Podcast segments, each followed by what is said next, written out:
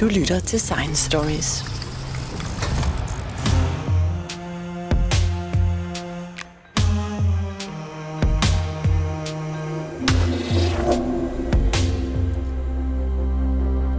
Planter kan rigtig meget mere, end man umiddelbart skulle tro. De kan godt nok ikke løbe nogen steder, hvis de bliver angrebet eller er ved at blive spist af dyr. Men de kan danne stoffer, som beskytter dem, og de kan signalere til andre planter, at der er ved at ske noget slemt, de skal tage sig i agt for. Planter har måske ikke en hjerne, men de kan godt have et nervesystem, der kan sende signaler. Der er virkelig mange muligheder for at udnytte planter meget mere, end vi gør. Og en af dem, som prøver at finde ud af, hvad vi kan bruge planterne til, er professor Barbara Ann Halkjær fra Grundforskningscentret Dynamo, som har fået knap 88 millioner, det var ikke så lidt, til at forstå planternes liv bedre og yderligere en stor bevilling fra Vilumfonden. Og Barbara, hvad er det, I prøver at forstå? Vi prøver at forstå, hvordan planterne responderer på naturen, hvordan den responderer på angreb, og vores udgangspunkt er at bruge modelplanten gåsemad. Den har vi så valgt at bruge, fordi det er en plante, der har det mindste genom, i hvert fald et lille genom i forhold til andre planter, og det har en kort livscyklus, og der er en kæmpe mutantpopulation, det vil sige, der er en kæmpe, der er mange forskellige gåsemader, der er muteret i alle mulige gener, som vi kan bruge. Vores øh, arbejde, altså det her dynamo, det står for dynamiske molekylære interaktioner, så vi prøver at forstå på det molekylære plan, hvordan planten responderer. Altså lige så snart den har blevet, er blevet angrebet og begynder at producere forsvarsstoffer, så ved vi jo også godt, at man kan ikke bare producere forsvarsstoffer uendeligt, fordi så dør man af de forsvarsstoffer selv. Så der foregår en hel masse sensing eller føling inden for planten om at, at, at aktivere et respons, og så at reducere det ned igen. Og hele den, den der dynamik omkring de processer, det er det, vi arbejder med. Men når du siger gåsemad, så er det jo sådan en lille undselig plante, øh, som, som vokser vildt ud i naturen. Er, er det noget, man bruger til produktion nogen som helst steder, eller, eller er det noget, som havner på vores øh, spisebord ret snart?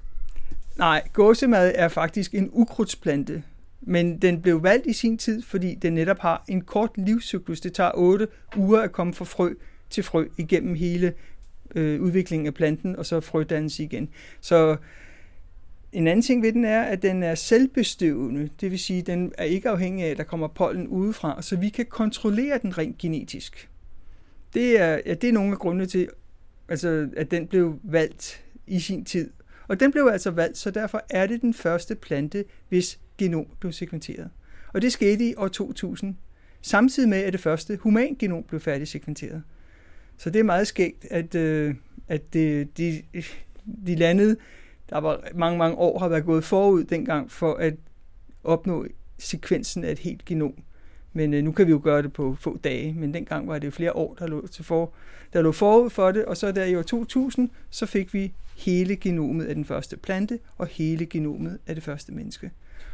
Men, men det, lyder, det lyder så meget enkelt, at man bruger den som modelorganisme, men betyder det så, at alle planterne ligner hinanden så meget, så man kan tage noget, man har fundet ud af i en plante, og så sige, om det gælder nok også for mælkebøtter og ris og, og bønner? Det er helt klart, øh, det er hurtigere at erkende viden i en plante, der har en kort livscyklus, end at arbejde i en plante, hvor det tager et helt år at transformere den og få genereret en mutant.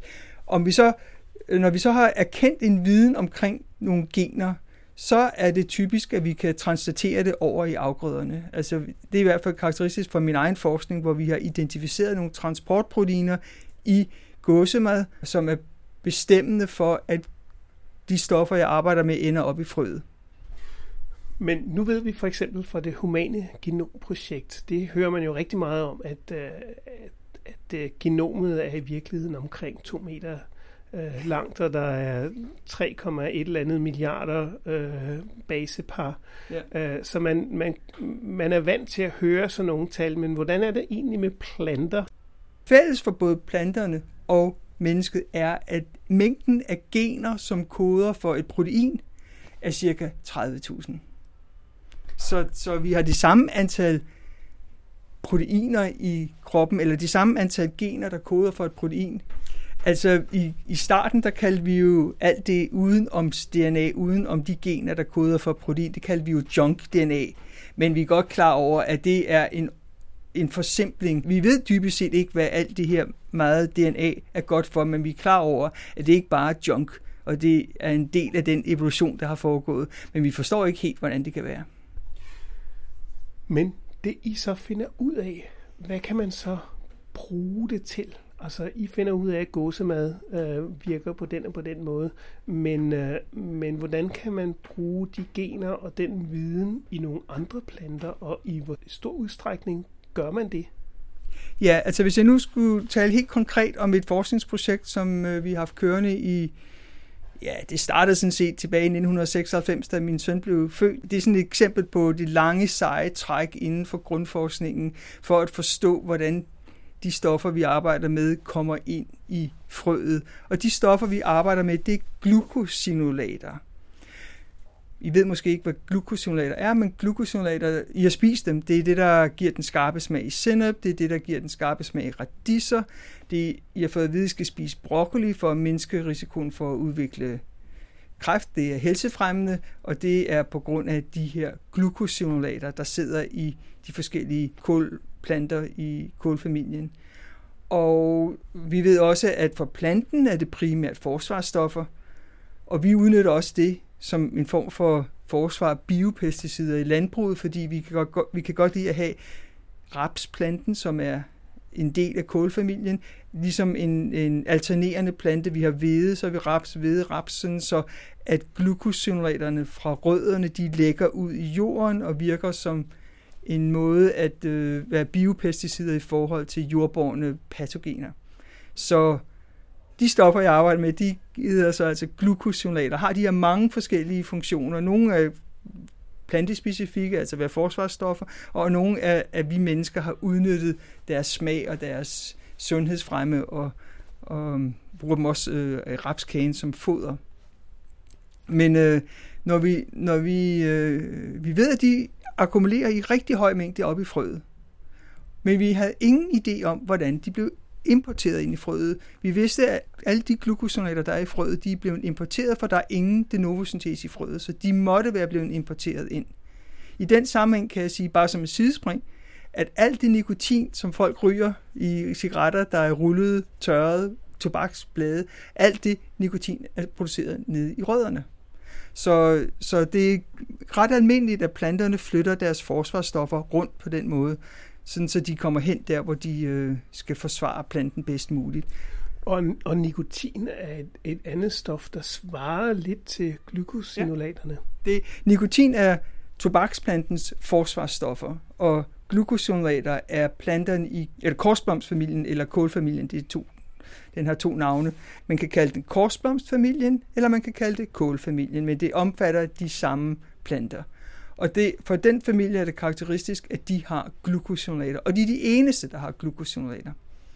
Vi vidste, at glukosinolaterne måtte blive importeret ind i frøet, og vi var så interesserede i at finde de transportproteiner, der var ansvarlige for den proces. Og det gjorde vi ved at lave et bibliotek af alle de transportproteiner, men dengang, det er tilbage i 2009, at alle de, plan, alle de transportproteiner, vi kunne isolere øh, generne fra gåsemad. Og øh, at måden vi arbejdede på, måden vi isolerede det her transportprotein var, at vi byggede et bibliotek af alle de transportproteiner, vi kunne få øh, fingrene i fra den her gåsemad, og så screenede vi ved at injicere øh, RNA for transportproteinerne ind i frøæg, så vil frøægget oversætte eller translatere det her RNA ind til et protein, og så vil det blive udtrykt i overfladen af de her oocytter, frøæg, som er cirka 1 mm store, og så kan vi direkte måle, om de er i stand til at tage glukosonat op fra mediet og ind i de her frøæg. Vi, øh, vi havde bygget et bibliotek af transportproteiner, der kommer fra den her plante, gåsemad, modelplanten, som vi arbejdede med, og så fik vi udtrykt de her transportproteiner i et frøæg, og derefter kunne vi tage det frøæg, som nu udtrykte forskellige transportproteiner, og måle, om de nu var i stand til at optage glukosolater. Og der fandt vi, at der var et frøæg, der udtrykte et bestemt transportprotein, at det var i stand til at optage glukosolater. Det var fantastisk. Så havde vi fundet en transporter, et transportprotein, der var i stand til at tage glukosolater.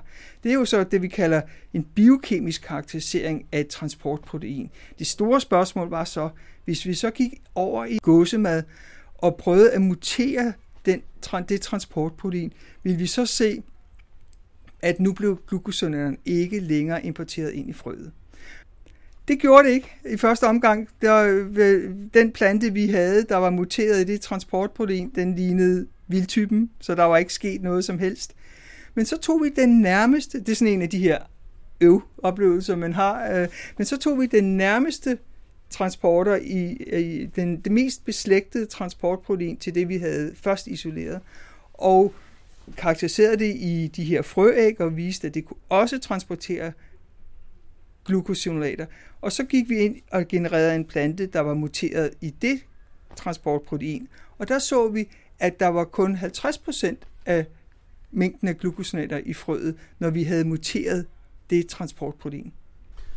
Okay, så det vil sige, at det var meget øh, specifikke øh, transportproteiner, der stod for den transport, og det betød virkelig noget, at man valgte den rigtige, for ellers så havde det slet ikke nogen virkning.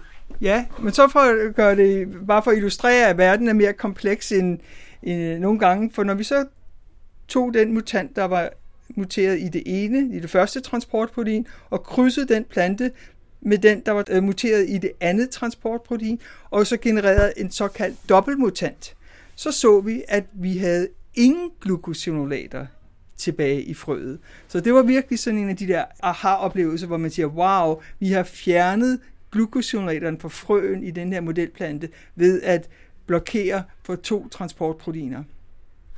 Okay, men hvis nu man fjerner glykosinolaterne, øh, sker der så ikke noget med for eksempel smagen eller, eller den måde, at, øh, at frøene virker på? Altså, Øh, man er vel ikke interesseret i at spise øh, sinop øh, uden sinopsmag, han er sagt? Um, altså, øh, det er faktisk sådan, at øh, på det her tidspunkt, så er, vi, så er det grundforskning i modelplanten, hvor vi prøver at finde ud af, hvad er det for nogle gener, der er ansvarlige for, at glukosolater bliver transporteret ind i frøene. Og det kan man sige, det lykkedes vi så med. Det, øh, så hvad kan vi bruge det til, udover det rent grundvidenskabeligt er vældig interessant, at man begyndte at få fat at forstå nogle af de her transportproteiner. For eksempel, øh, ligesom jeg før nævnede i, i tobaksplanten, vi, vi, vi ved en masse om, hvordan man flytter de primære aminosyre, altså de primære metabolitter, aminosyre og sukre og lipider rundt i i planten, men vi ved ikke særlig meget om de såkaldte specialiserede metabolitter, såsom glukosinolaterne og nikotin. Så vi var vældig glade for, at vi nu havde øget den viden, der er omkring, hvordan nogle af de her specialiserede metabolitter eller forsvarsstoffer bliver flyttet rundt. Og da vi så fandt ud af, at vi kunne nærmest fjerne glukosinolaterne fra frøet, så tænkte vi, ah, det har man prøvet på i rigtig, rigtig mange år at fjerne fra raps. Jeg skal lige sige om raps. Altså raps er en slægtning til gåsemad. Den hører også hjemme i korsbamsfamilien eller kålfamilien. Og vi bruger den primært til at presse olie ud. Den har jo faktisk nordisk olie. Den er nærmest lige så god kvalitet som olivenolie. Og når man så har presset olien ud, så har man en rapskage tilbage. Og den rapskage, den har rigtig, rigtig meget protein, og det er jo fantastisk. Og det er en, ovenkøbet en protein med en rigtig god aminosyresammensætning. Men som er væksthæmmende på, på i hvert fald på de enmavede, altså det vil sige gris og kylling. Så de bliver ikke lige så store. Derfor er der grænser for, hvor meget rapskage du kan have i dine foderpiller. Det er 20 procent. Og det er derfor, vi er i en situation i dag, at man at, at 80% af alt det protein, der skal bruges til animalsk produktion, det er soja fra Sydamerika. Og det er jo virkelig ærgerligt, når vi lokalt kan dyrke raps med en rigtig proteinrig kage med en god aminosyresammensætning. Så vi tænkte, wow, måske kan vi lykkes med at få fjernet de sidste mængder af glukosonater, der er i rapskagen. Og grund til, at jeg siger de sidste mængder, det er, at rapsplanten som afgrøde, den blomstrede op i slutningen af 70'erne. Og det gjorde den, fordi man nede i Polen, der fandt man en mutant, som ikke alene var lav med hensyn til eurikasyre. Det var vældig fint, fordi erukasyren var nemlig ikke særlig sund, så man ville gerne af med erukasyren i oliesammensætningen. Så det var vældig fint. Men man havde det problem, at der var rigtig meget glukosinolat.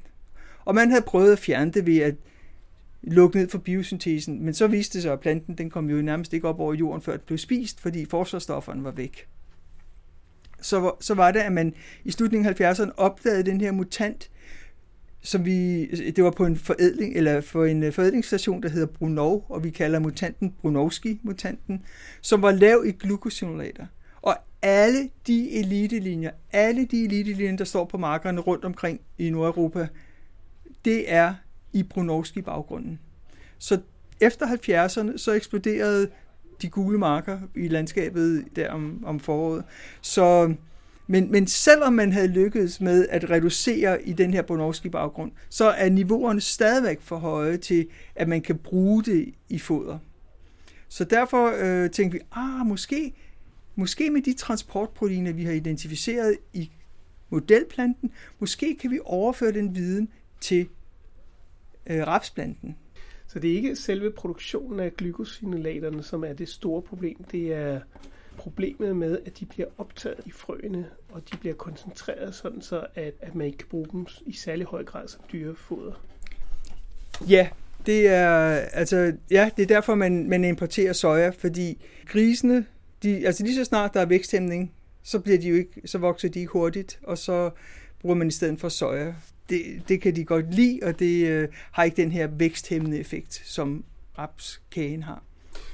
Men vi bruger jo rapsolie rask væk i vores øh, madlavning. Er der så også glykosinolater i, i rapsolien, som kan give os øh, væk, væksthæmning? Nej, nej. Det er, eller, nej, det er der ikke, og det er der ikke, fordi olie er ikke vandopløseligt. Olie er organisk solvent, kan man sige. Det er, det er ikke vandopløseligt, og glukosinolaterne er vandopløselige, så de vil slet ikke findes i olien.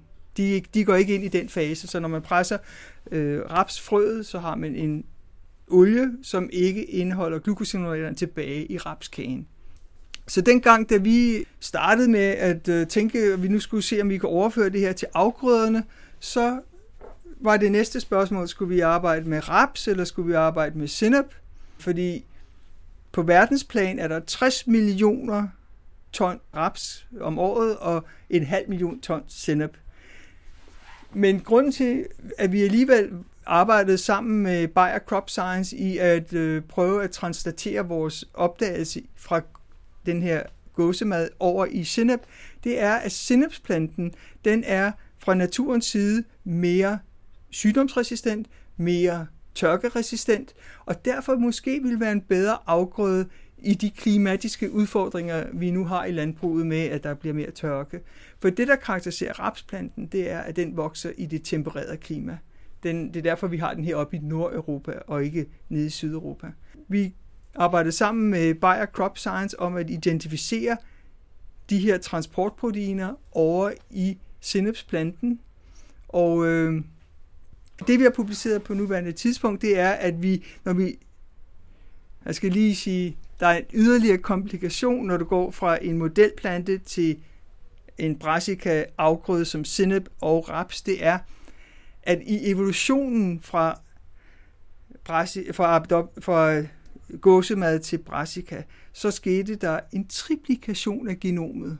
Så hvor vi var i stand til i, i modelplanten at, nokke, øh, at mutere to transportproteiner og få ingen glukosinater i frøet, så er der altså 12 af de gener i brassica, i, i enten i raps eller i sennep. Så det er jo meget, meget mere kompliceret at arbejde i vores afgrøder. Men det, det, lyder, det lyder fuldstændig vanvittigt. Det vil sige, at, at øh, det genom, som jeg arbejder med, som allerede er 30 gange større end menneskets genom, øh, at det så har en, en fætter øh, ude i kål, som, øh, som har nogle endnu større genomer. Ja, det er mange rigtigt. gange større. Ja. Det, det, er, det er helt rigtigt. Altså, og hvede er endnu større og, og bygge er endnu større. Og, så, men det er rigtigt, at afgrøderne har typisk øh, større genomer. Grunden til, at man valgte den her gåsemad, var jo, fordi den havde et lille genom og en lille cyklus. Og man kan lære en masse ved at arbejde med den, og så skal man bagefter over til at translatere det ind i afgrøderne. Men nogle gange kan det faktisk også være en fordel, at øh, der er så mange forskellige gener. Så det vi fandt i Senep, det var, at hvis vi tog fire af de 12 transportproteiner og muterede dem, sådan så de ikke længere var funktionelle, så lykkedes vi med at reducere 60% af glucosionetterne i sinapsplanten. Og det har vi publiceret og, i, i Nature Biotech tilbage i 2017, og det vi arbejder videre på nu, det er at kombinere forskellige lave forskellige kombinationer af de her transportproteiner, og så få niveauet ned yderligere. Men man kan vel ikke bare fjerne giftstofferne fra en plante, som jo altså øh, bruger dem som forsvarsmekanisme, men de har vel brug for et eller andet til deres øh, forsvar, for at de ikke bliver spist af små dyr eller insekter. Ja, det er helt rigtigt. Og det, der er det smarte ved den her teknologi, som vi kalder transport engineering teknologi, fordi det er transporterne, at vi, vi, øh, vi fjerner, det er, at hele den grønne del af planten, den har stadigvæk alle de glukosionater, den plejer at have, mens det er kun i at importere det ind i frøet, at vi har slået broen op, så de ikke kan komme ind i frøet. Det vil sige, at planten har sit forsvar bevaret. I starten, da man prøvede at fjerne glukosionaterne fra raps, så fjernede man dem over det hele. Og det lykkedes, altså, det lykkedes, men, men det var ikke nogen afgrøde, fordi den blev spist, inden den kom nærmest op af jorden. Og det, der er det elegante ved den her teknologi, det er, at vi bevarer planternes forsvar i de grønne dele, og så er det først, når den skal til at fylde frøene op med glukosnatter, at vi ligesom øh, slår, øh, forhindrer den import af glukosnatter ind i frøet. Men Barbara, det er jo så ikke bare øh, dyrene, som kan spise det her. Altså, vi kan jo faktisk også øh, spise nogle af de her planter øh, selv. Ja, det er rigtigt. Der er rigtig meget fokus på, at vi skal have plantebaseret protein til human konsum. Og der kan man spørge sig selv, jamen kan vi ikke bruge rapsproteinet, altså den protein, der sidder i rapskagen, og jeg var til en rapskongres i 2018, den, den øh, internationalt store rapskongres, der er hver fire år, og så sagde jeg, hvorfor spiser vi ikke bare det her rapskage? Så sagde de, når du tager en mundfuld, så snører din mund så sammen, fordi der er nogle bitterstoffer i det, som gør, at du ikke har lyst til at spise det. Så for dyrene er vi interesseret i at komme af med de glukosinolater, som gør, at der er en væksthæmning. Men for mennesket, der er det, vi kommer ikke til at leve af en diæt tre gange om dagen, og det er det eneste. Så også, for os er det niveau af glukosinater, der er, det er ikke noget problem. Men det bitterstoffer, der er, der gør, at vi simpelthen ikke... Det nødder ikke, vi, kan, vi har ikke lyst til at spise det. Det nødder ikke noget, vi laver en hel masse plantebaseret protein, som mennesket ikke synes er nogen stor fornøjelse. Så derfor arbejder vi faktisk også på at fjerne de bitterstoffer. Tilbage i 2019, der blev det bestemt helt præcis, hvad det er for en bitterstof, der er det mest sensorisk set bedre stof af, af, af dem, øh, man havde isoleret og testet. Så nu arbejder vi sammen med andre forskere på at øh, komme af med de bitterstoffer. Sådan at vi har en protein, kilde, som har en rigtig god aminosyresammensætning. Der er faktisk også rigtig meget fibre i den her kage, så øh, hvorfor ikke øh, gøre det til forhåbentlig en velsmagende øh, til human konsum? Altså, der er ingen tvivl om, at vi på den lange bane skal skrue ned for mængden af kød, vi indtager. Og der øh, synes jeg bare, at raps er en oplagt kilde til protein. Ligesom her på instituttet bliver der også forsket i quinoa som en proteinkilde, og faba-bønner som en proteinkilde, og ærter. Så der er rigtig meget gang i at finde alternativer inden for planter til proteinkilder. Og det, der er glædeligt ved raps, det er, at den har en rigtig, rigtig god aminosyresammensætning. Så øh, vi får de aminosyre, vi skal have. Men nu snakker jeg så om raps i forhold til... Før snakkede jeg om sennep. Det forsøg, vi har lavet, hvor vi har vist, at vi kan translatere, at teknologien virker, ideen virker, det lavede vi i sennep. Og det er fordi, at sennep havde den her klimaresistens, øh, altså tolerant, den, og den vil være bedre til at modstå de klimaforandringer, vi har med øget tørke og øget varme, end raps. Men på den korte bane her nu, der er der jo 60 millioner ton raps, der bliver produceret om året. Her og nu. Så der kan man jo øh, arbejde. Og altså, man kan vælge at kigge på Synop på den lidt længere bane for at få en klimatolerant øh, afgrøde, og så har man en, en kæmpe produktion allerede her nu øh, i raps, som man kan bruge til at, øh, at få øh, protein til mennesket på men, den korte bane. Men kan jeg forstå det sådan med, med alt det her raps, at, at man bruger olien, det, det er den primære grund til, at man øh, dyrker den her raps, og så står man med alt det der rapskage bagefter, som man ikke rigtig ved, hvad man skal bruge til, og man kan i begrænset omfang give det til dyrene, men, øh, men man har i virkeligheden en, en stor overskudsproduktion af, af noget, som er svært at komme af med. Det er rigtigt, at øh, i dag der er den primære vare, at det primære produkt, du får ud af at dyrke raps, det er olien.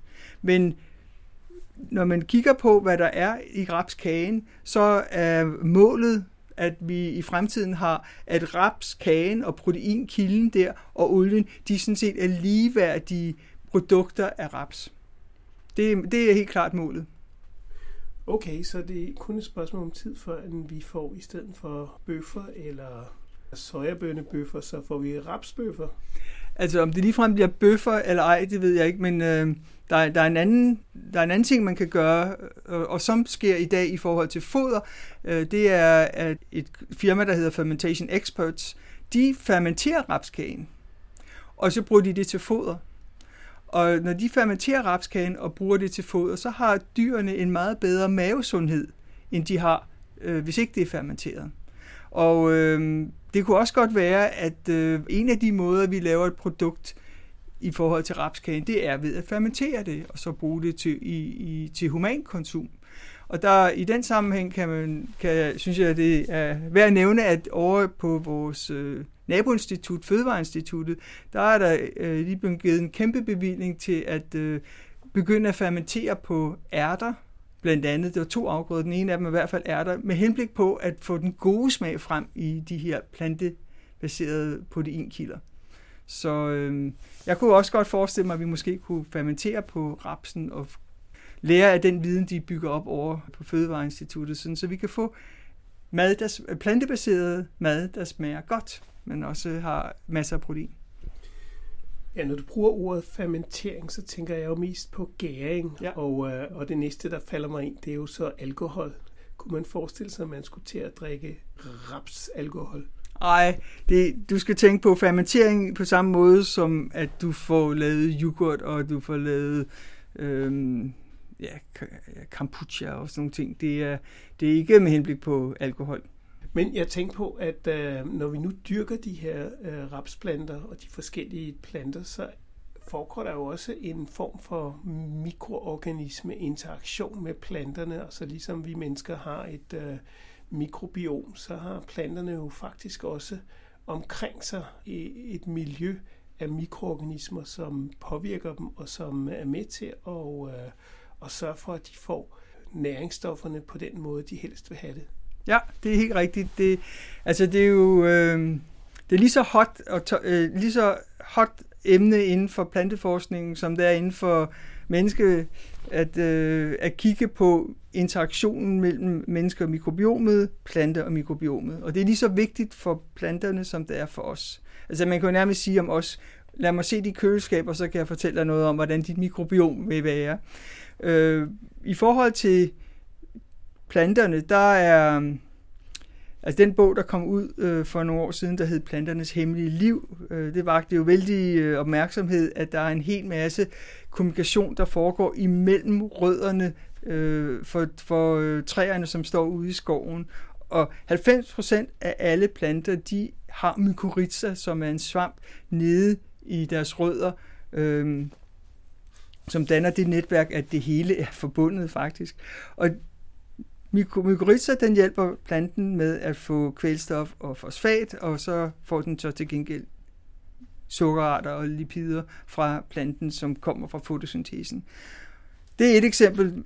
Et andet meget kendt eksempel er rhizobium, altså som er den her kvælstoffixerende bakterie, der er i stand til i bælplanterne, inficere bælplanterne og lave rodknolde, som er kvælstoffixerende.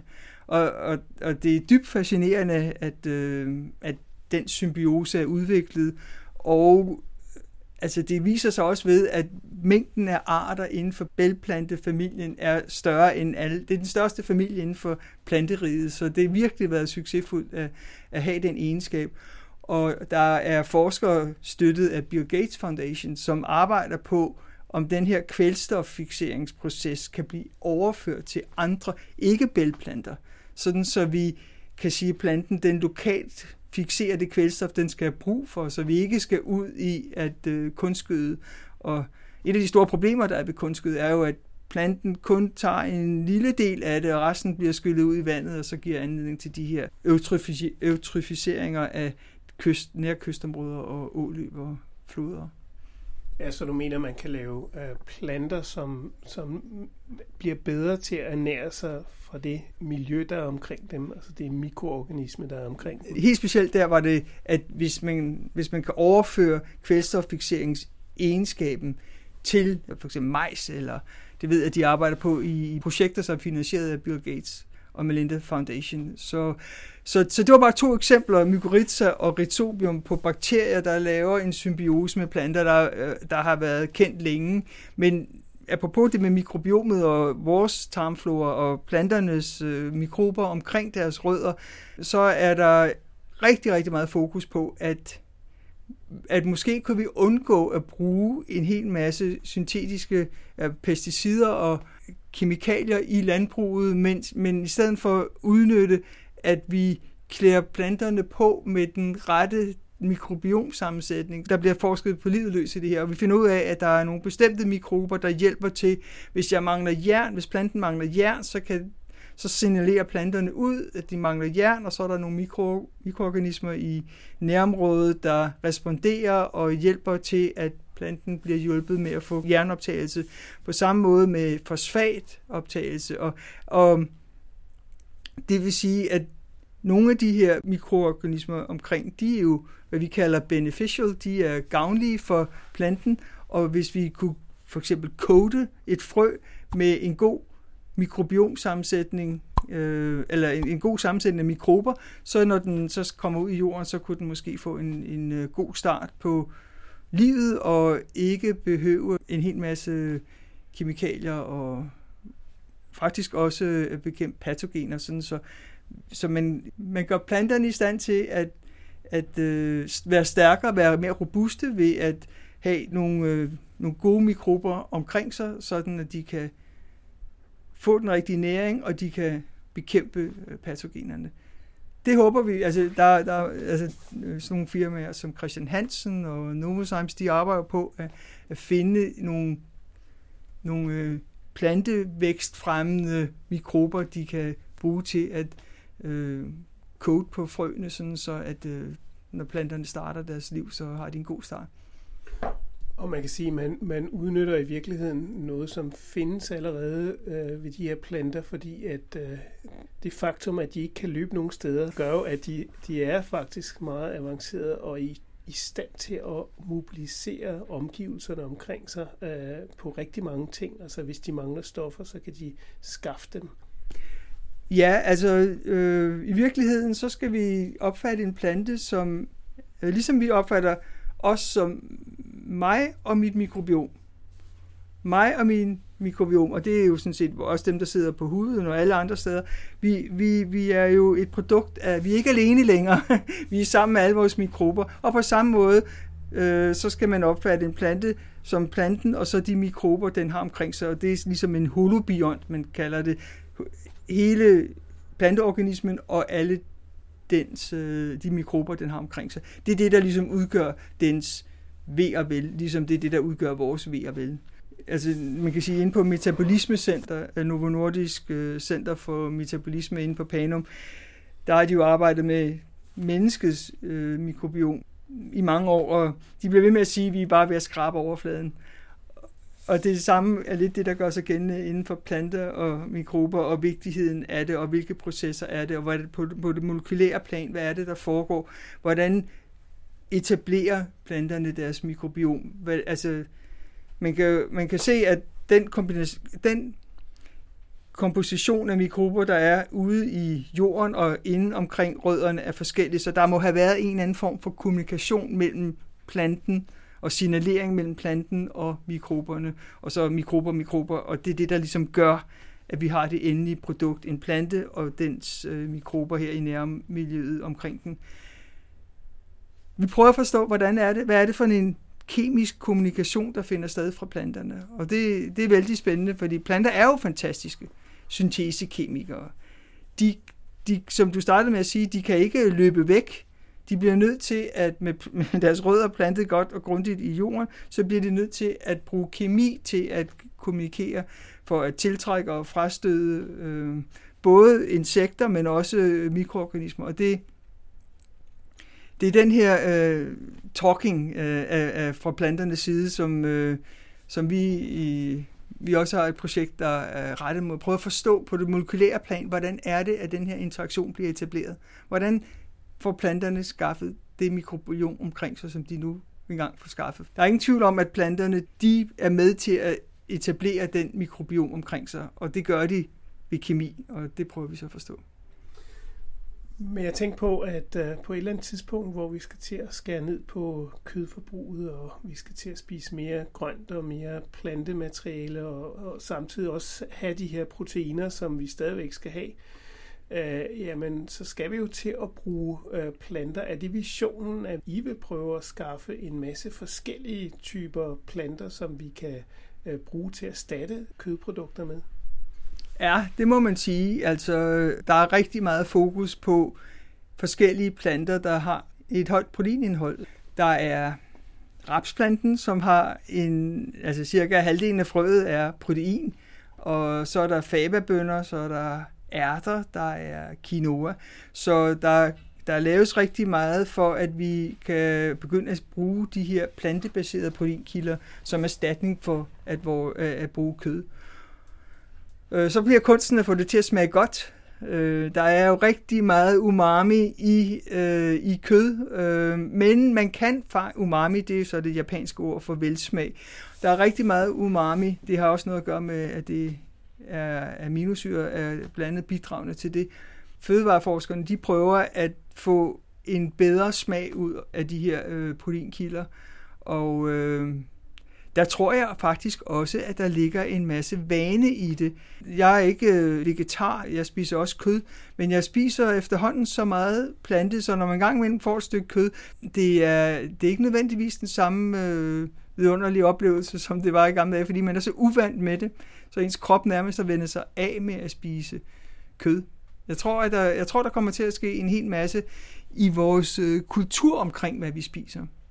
Men, men Barbara, vil det sige, at man kan få planter, der, der kan opføre sig eller smage øh, lige så godt som, øh, som den gode stegte bøf, og som, øh, og som mætter lige så meget, og som føles øh, på samme måde som, som, som bøffen på panden?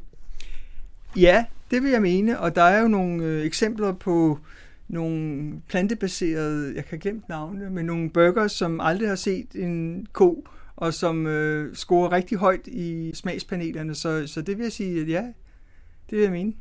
At, øh, det, altså jeg tror, det er et spørgsmål om tid, så har vi, så har vi vendet os til men det er, jo, jeg er nu ikke, det er ikke fordi, jeg synes, at vi skal få, til, få planter til at være som kød.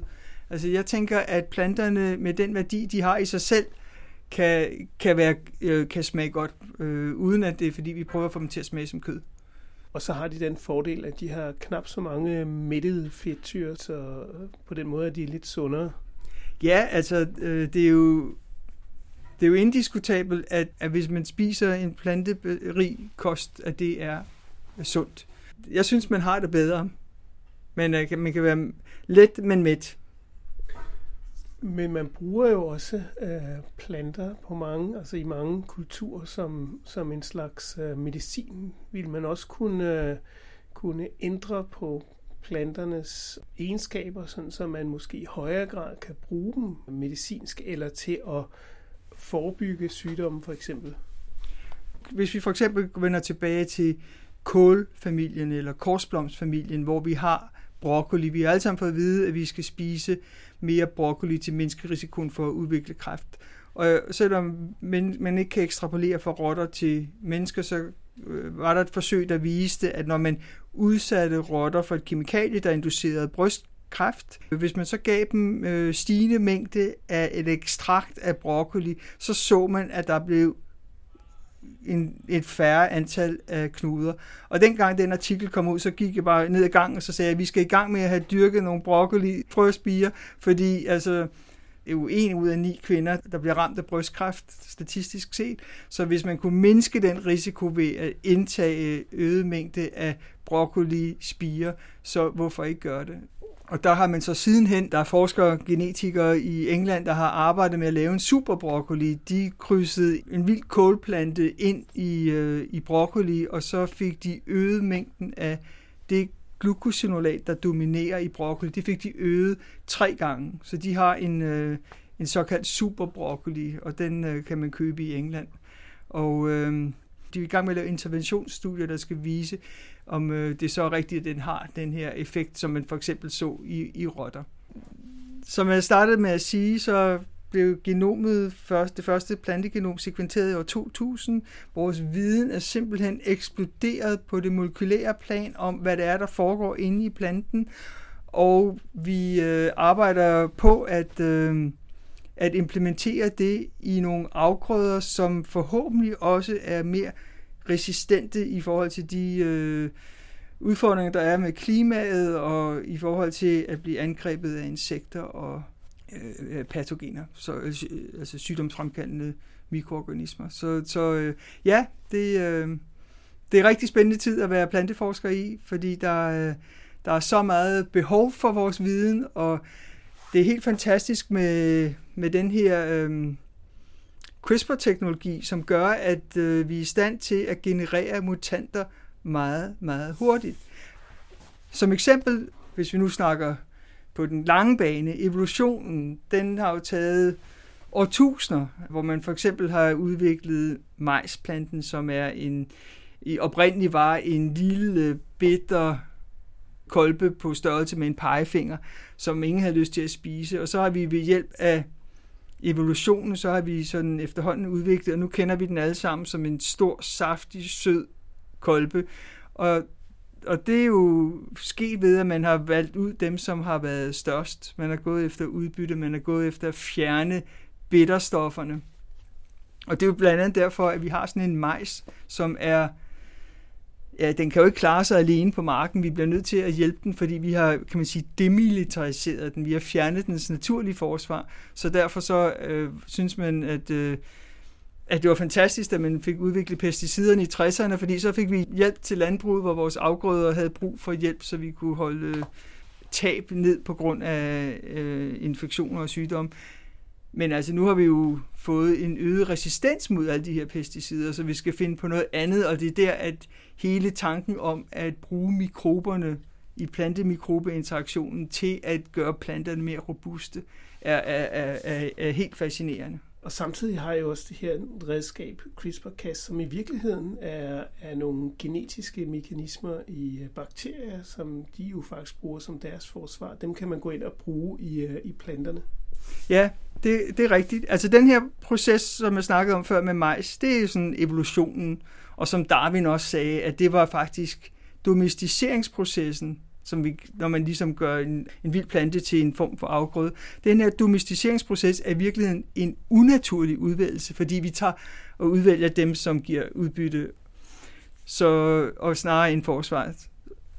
Da man så ligesom vil spide den proces op, hvordan kan vi introducere mutanter hurtigere, eller mutationer hurtigere, så vi kan få nogle nye øh, egenskaber frem. Så begyndte man for cirka 100 år siden at øh, udsætte vores frø, såsæd for kemi og bestråling for at speede op processen, så vi ikke bare skulle vente på den naturlige evolution, som er en meget langsom proces.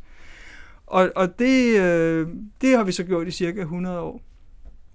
Men der rammer man, der rammer man jo bredt i hele genomet, når man, når man udsætter et frø for kemi, så er det tilfældige mutationer, der så sker ud over hele genomet, øh, enten om det er kemi eller det er bestråling. Og så skulle man bagefter til at screene de her nye planter, hvem har et større udbytte. Det var en meget langsomlig proces.